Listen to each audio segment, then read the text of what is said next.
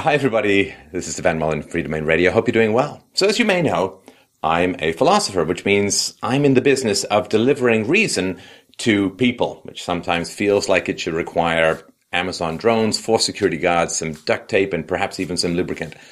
So it's quite important for me to understand my clients or your relationship with the product that I'm offering. So I put together this chat to warn those of you who participate in the free market of ideas about the deep darkness that lies hidden within the human mind. Ah, take a mental note of the word, word lie and its dual meaning. It becomes important later on. Now, before we examine the data about how people respond to reason, it's important to map out the socio-biological and historical context of this discussion. Stay awake! It will be important and interesting, I promise you. Now, all living organisms depend upon their accurate perception of reality in order to survive and whack, whack, whack, reproduce. If a gazelle fails to identify a predator, it gets eaten. For a lion, a tiny mistimed lunge may be the difference between a full belly and death through starvation or even broken bones from a zebra's, zebra's kick. Now, human beings lack the sharp nails and teeth of lions or the speed of gazelles, yet we possess, of course, the most powerful and dangerous tool within the animal kingdom, our minds. We would therefore expect the human brain to be highly capable of accurately analyzing and conceptualizing the world around us. The process of reasoning invariably involves the use of logic, and logic itself is derived from the immutable properties of the physical world. Empiricism is another component of reason that depends upon the accurate perception of reality through sense data. Reason is thus incredibly valuable to us, but what if reason itself gets in the way of our survival and reproductive success? So, Imagine, let me take you on a journey. Come with me, my friends. Imagine living on an isolated island where the only people around you are volcano worshipping savages who rely on human sacrifice to appease their fiery god. Now, of course, the reality is this has more to do with they're trapped on this island, and what they're really managing is not the deity, but their anxiety about the periodic eruptions of the volcano. What would happen to you if you started questioning the rationale behind the practice? The lack of evidence about their rituals having any effect on the actual eruptions of the volcano, or the very idea of a deity. Assuming you survive this blasphemous behavior, would any woman in the tribe be willing to have sex with the man who angered the volcano god? This is just one of the many examples in which the ability to reason is an evolutionary negative for human beings. Now, what does happen, of course, in society is that you live on this volcano island. This is sort of political correctness. You live on this volcano island, you can't escape it. And um, once a volcano erupts while a man is dancing, so then you say, ah, no dancing, no dancing anymore. Uh, another time, a volcano erupts when a guy is singing, no dancing, no singing. Right? You just keep piling on these rules until, um, well, something changes, a society collapses, or a philosopher comes and props up the growing, fights against the growing irrationality. So, as neuroscientist Michael Gazzaniga points out, quote, what we must always keep in mind is that our brains have been sculpted by evolution to enable us to make better decisions that increase our reproductive success. Our brain's job description is to get its genes into the next generation. So, we need our reasoning ability to create everything from spears to computers Yet in the social realm, logic and empiricism can be extremely dangerous. This dichotomy is at the origin of a fundamental split within the human mind, a split that philosophers and all who deal with reason really, really, really need to understand. Ah, surely you might say, well, things have changed since the more savage days of primitive tribalism. Nowadays, if you live in the West, questioning the beliefs of, say, a religious person is far more likely to invite requests for logical justification than lashes of a whip, a barrage of heavy stones, or death at the stake. Believers may even set up a public debate if you're famous enough. Does this mean they value reason? According to the latest research and the painful experience of many philosophers, that's not very likely. In the field of psychology, selective exposure theory tells us that people not only seek information that reaffirms their existing beliefs, but that they also avoid information that contradicts those beliefs. This is called confirmation bias or the internet and mainstream media, to be fair. So researchers have tested the prevalence of cognitive bias in a variety of contexts, which range from cars to personal care products to politics and religion. Unsurprisingly, the latter two subjects is where cognitive bias is most powerful. For example, one study found that 43% of Republicans, uh, or those on the right, consumed at least one liberal media outlet, while only 26% of Democrats consumed any right-wing media at all. The percentage of Republicans would likely be far lower if conservative media was more widespread sort of outside of talk radio. So, a key part of the death of reason in society is unfalsifiability. So, um, I had this conversation with my daughter the other day, and she asked me what that meant, and I said, okay, let's say I tell you I have an invisible spider on my head, a really furry, hairy spider, like Donald Trump's hairdo, an invisible spider on my head. How would you know if I was telling the truth? She said, of course, well, I'd, I'd touch it, and I'd say, aha, that's the catch. Not only is it invisible, you can't touch it. She said, well, um, would it smell? Can I smell it? No. No, you can't smell it either.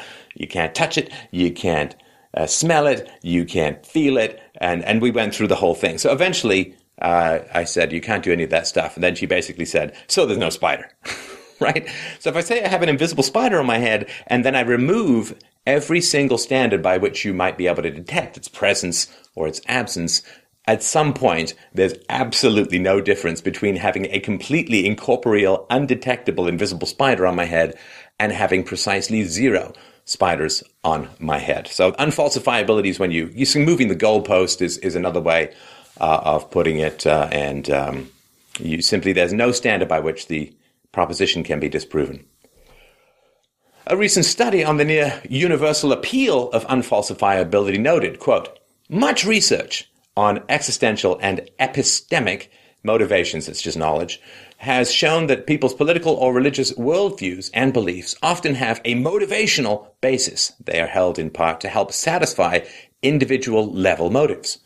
Much is also known about how people on the individual level defend these worldviews from factual threat. For example, people engage in biased information processing or source derogation, that's uh, ad hominem, poisoning the well. Less is known however, about what characteristics make some worldviews gain primacy over others, to the extent that beliefs held more strongly are more psychologically fulfilling, and to the extent that unfalsifiability can increase zeal, belief systems that included aspects of unfalsifiability may have been ideally suited to serve psychological needs.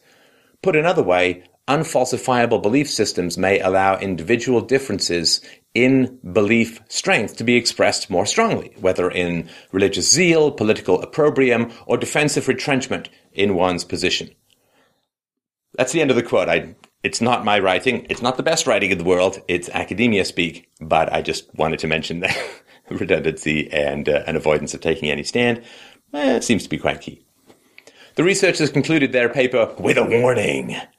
These results and speculations suggest that unfalsifiability may be a dangerous force in society at large. Though it might benefit individuals psychologically or groups socially, unfalsifiability might also lead people and societies to continually make truth-defying decisions or being idiots. To the extent that the success of a society largely depends on its ability to respect good data and change behavior accordingly, a devotion not just to ideas, but to testing those ideas is necessary for the welfare and improvement of the society. I don't know why I went all uh, why I went all James T. Kirk again. There it just happens sometimes. What the research suggests is that certain beliefs evolve leveraging the values of unverifiability. Embedded in their very fabric is a hostility to reason. Opposing information is thus thrown into the black hole of unfalsifiability. This process of rejection strengthens the reproducibility of the belief. In other words, if a belief has evolved to withstand reason, any successful defense against logic and empiricism confirms the utility of its design. So think of a belief system, and some of these belief systems appear to be genetically based. I've got a presentation on R versus K reproductive strategies and its relationship to left and right wing politics, which you, it's called Gene Wars. You can find it on this channel. And uh, they have done twin studies where significant portions, more than half of um, uh, political beliefs appear to be genetically based. So you got to think of these political beliefs as genes within you, gene sets within you. And the political beliefs, gene sets, they're like animals, like you. They just want to survive and reproduce. And so uh, any information which threatens their capacity to reproduce is rejected, and any information which strengthens their capacity to survive and flourish and reproduce is um, is accepted. And so uh, think of the rejection of counter evidence as like the immune system of your body. It's the immune system of politically based gene sets. So in philosophy, there's a famous, dare I say, inevitably French philosopher named Rene Descartes, and he had uh, these theory, uh, theories or, or approaches. You've probably heard of uh, I think, therefore I am, or the Monty Python rephrasing, I drink, therefore I am. And uh, he said, Hey man, I'm sorry, I have to do that voice. He said, Hey man, what if we're not actually really here? What if we're like a brain in a tank and we got all these inputs and we're being controlled? Everything we sense and feel, man, we're being controlled by some demon that's out there. And, and, and everything we think we know and all our memories and, and, and everything is, it's all just, we're just a brain in a tank being wired up to something else, right?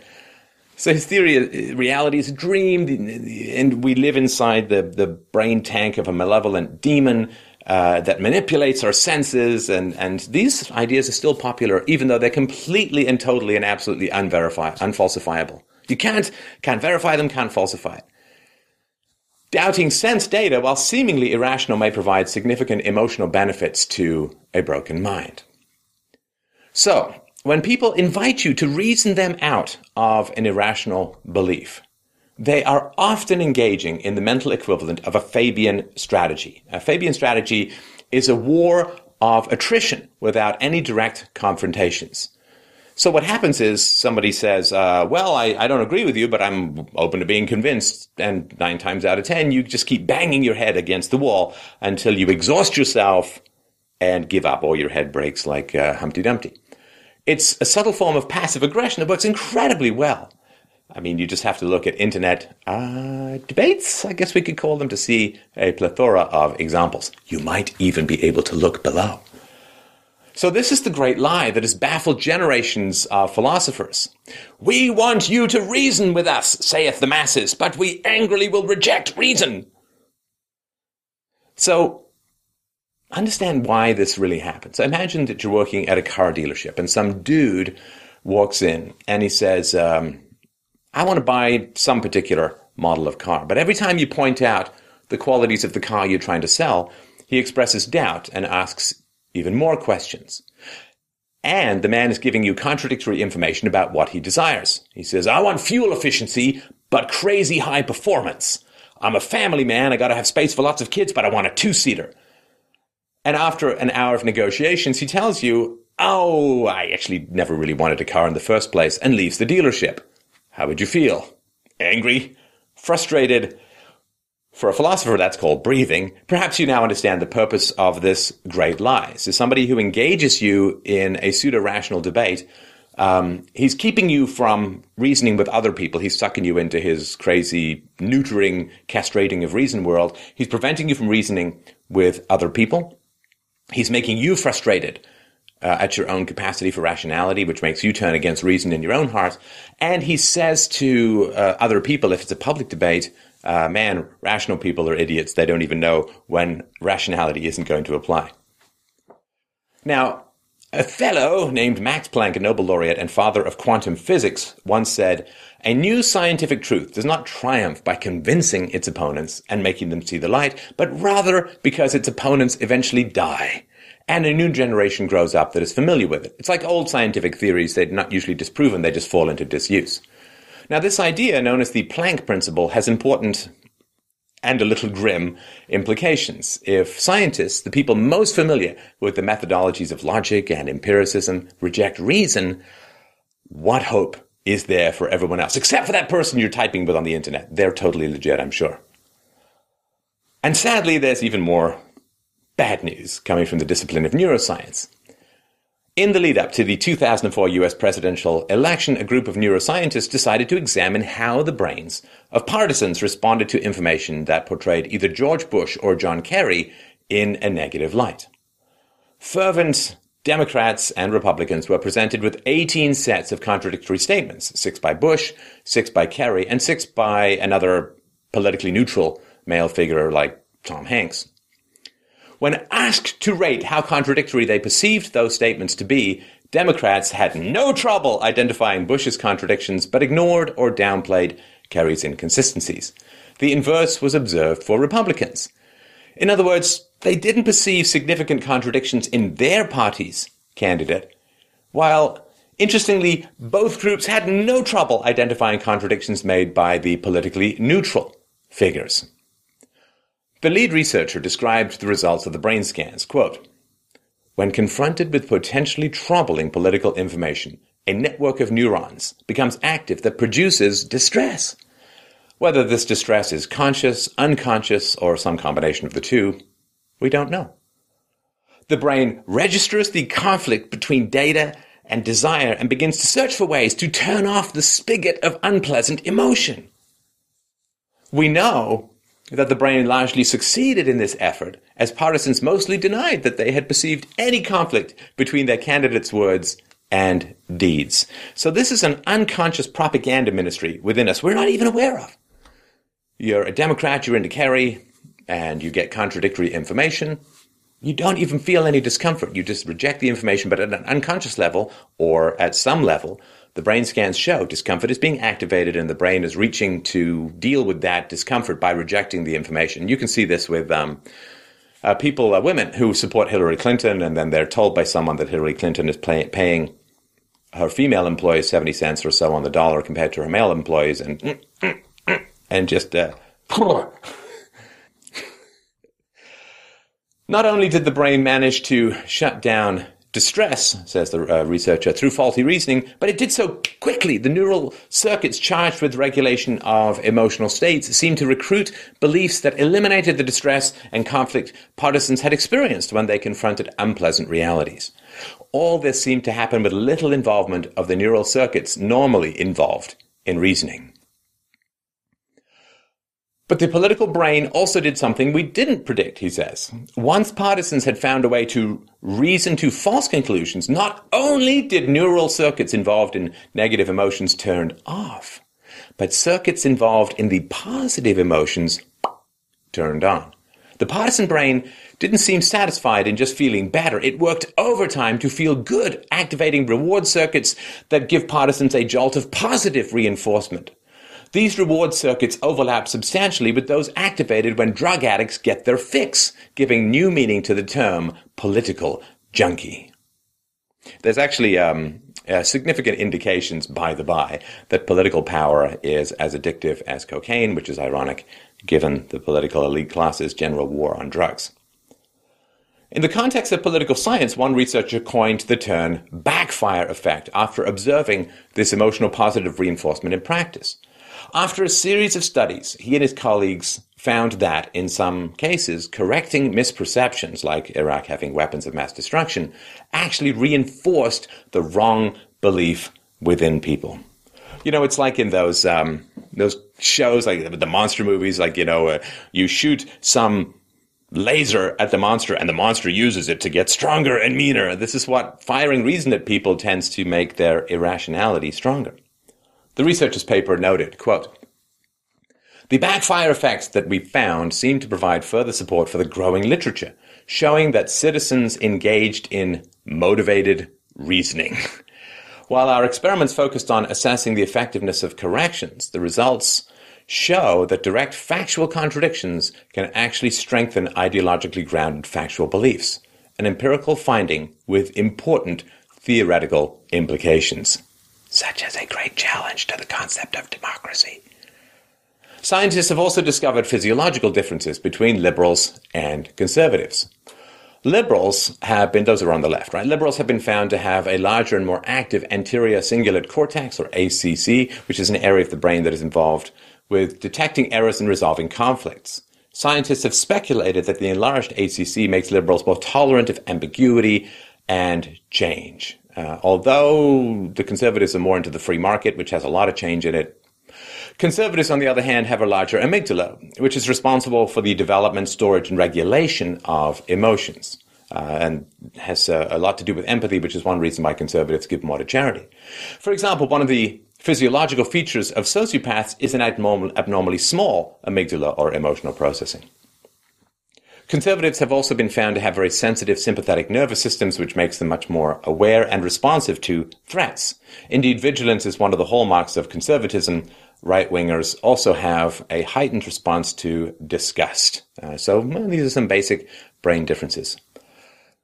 Now, twin studies have shown that there might be a strong genetic basis for political beliefs. And again, you can refer to my Gene Wars presentations uh, for more on this. So these findings are particularly troubling to, say, a philosopher who's in the business of delivering reason to the masses. While the chain of causation is, of course, very difficult to establish, ideas may alter the brain through neuroplasticity as much as predefined brain structures can influence what we believe. Some combination of free will, genes, and environment is responsible for what people believe, and the latter is the factor over which we have the most control. As two researchers put it, quote, Many studies involving quite diverse samples and methods suggest that political and religious views reflect a reasonably strong genetic basis. But this does not mean that ideological proclivities are unaffected by personal experience or environmental factors. Twin studies of heritability are suggestive of genetic factors in social and political attitudes, but they do not specify the biological or psychological mechanisms that could give rise to ideological differences. So, yeah, I would. Uh, I would like to live in a world where people put aside ideology, uh, put aside confirmation bias, and really attempted to listen to the evidence, to the data, to the basic rationality of philosophical and empirical arguments. I'd like to live in a world where children aren't turned into the oil that greases the cogs of a social fiction, a world that is fully in touch with reality. Ah, it's a selfish desire, I'm sure. Children who aren't broken in their families, daycares, or schools will be more receptive to reason. Because when you are traumatized as a child, if you're lied to as a child a lot, the epigenetics of your mind and of your body make you kind of allergic to the truth. And this is part of the volatility that arises in people when you bring rational arguments to historical prejudices. Uh, we bond to our lies, like ducklings bond to an orange balloon or a mama duck or whatever. We, we bond with our lies. Uh, and this, of course, is, is a way of, of having us survive in irrational tribes throughout human uh, evolution and history. It's a way of helping us gain access to the female eggs uh, and so on. And so this is a huge challenge to overcome. It's not just that people disagree with you, it's that there are like living beasts of gene sets within them that will fight to the death against the reasons that you bring that would cause that power in the human gene pool to diminish. So, if we raise children peacefully and rationally, children become the backbone of a peaceful society. we'd never have seen this before in human history. I've tried to sort of put a roadmap to this peaceful future in my work, and you can, of course, help us shake humanity out of this primitive stage by supporting this show through donating money or, or spreading the message. Of course, the first st- step in solving any problem is admitting that you have one, which is which is bias. Through the state, of course, and its capacity to redistribute income, we are actually well paid for ideology, and this is another reason why it gets bigger and bigger and more powerful. But the the truth of the matter is everybody's dreamed of a sort of a human brotherhood, a, a, way for us to all come together across lines of, of culture and race and, and prejudice and bigotry and so on. That place is called reality.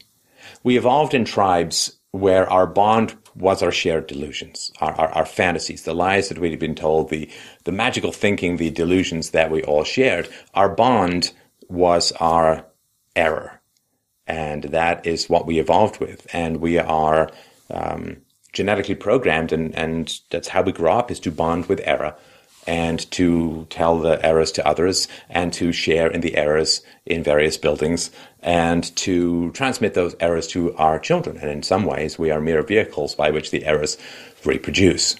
But if we turn away from the error and we turn towards reality and reason and evidence and the true compassion for the blank slate of children's minds to not continue to imprint and stamp error and delusion and tribalism onto their minds, I think we have a fantastic opportunity to do that. The common bond that ties us together is, in fact, reality. Tribalism, or the way that we evolved, fundamentally means error, delusion, aggression, and destruction. And the real tragedy, why it's become so important, is that our capacity for rationality, for science, and the wealth generated by the remnants of the free market has given us the technical capacity to create awesome weapons, untold debt, and so on. And we can't stop now. We have to push through. We have to push through. Reason has given us these awesome and terrible weapons, but we have not yet got enough rationality to avoid using them. Let's keep moving. This is Stefan Molyneux for Freedomain Radio. Thank you so much for watching.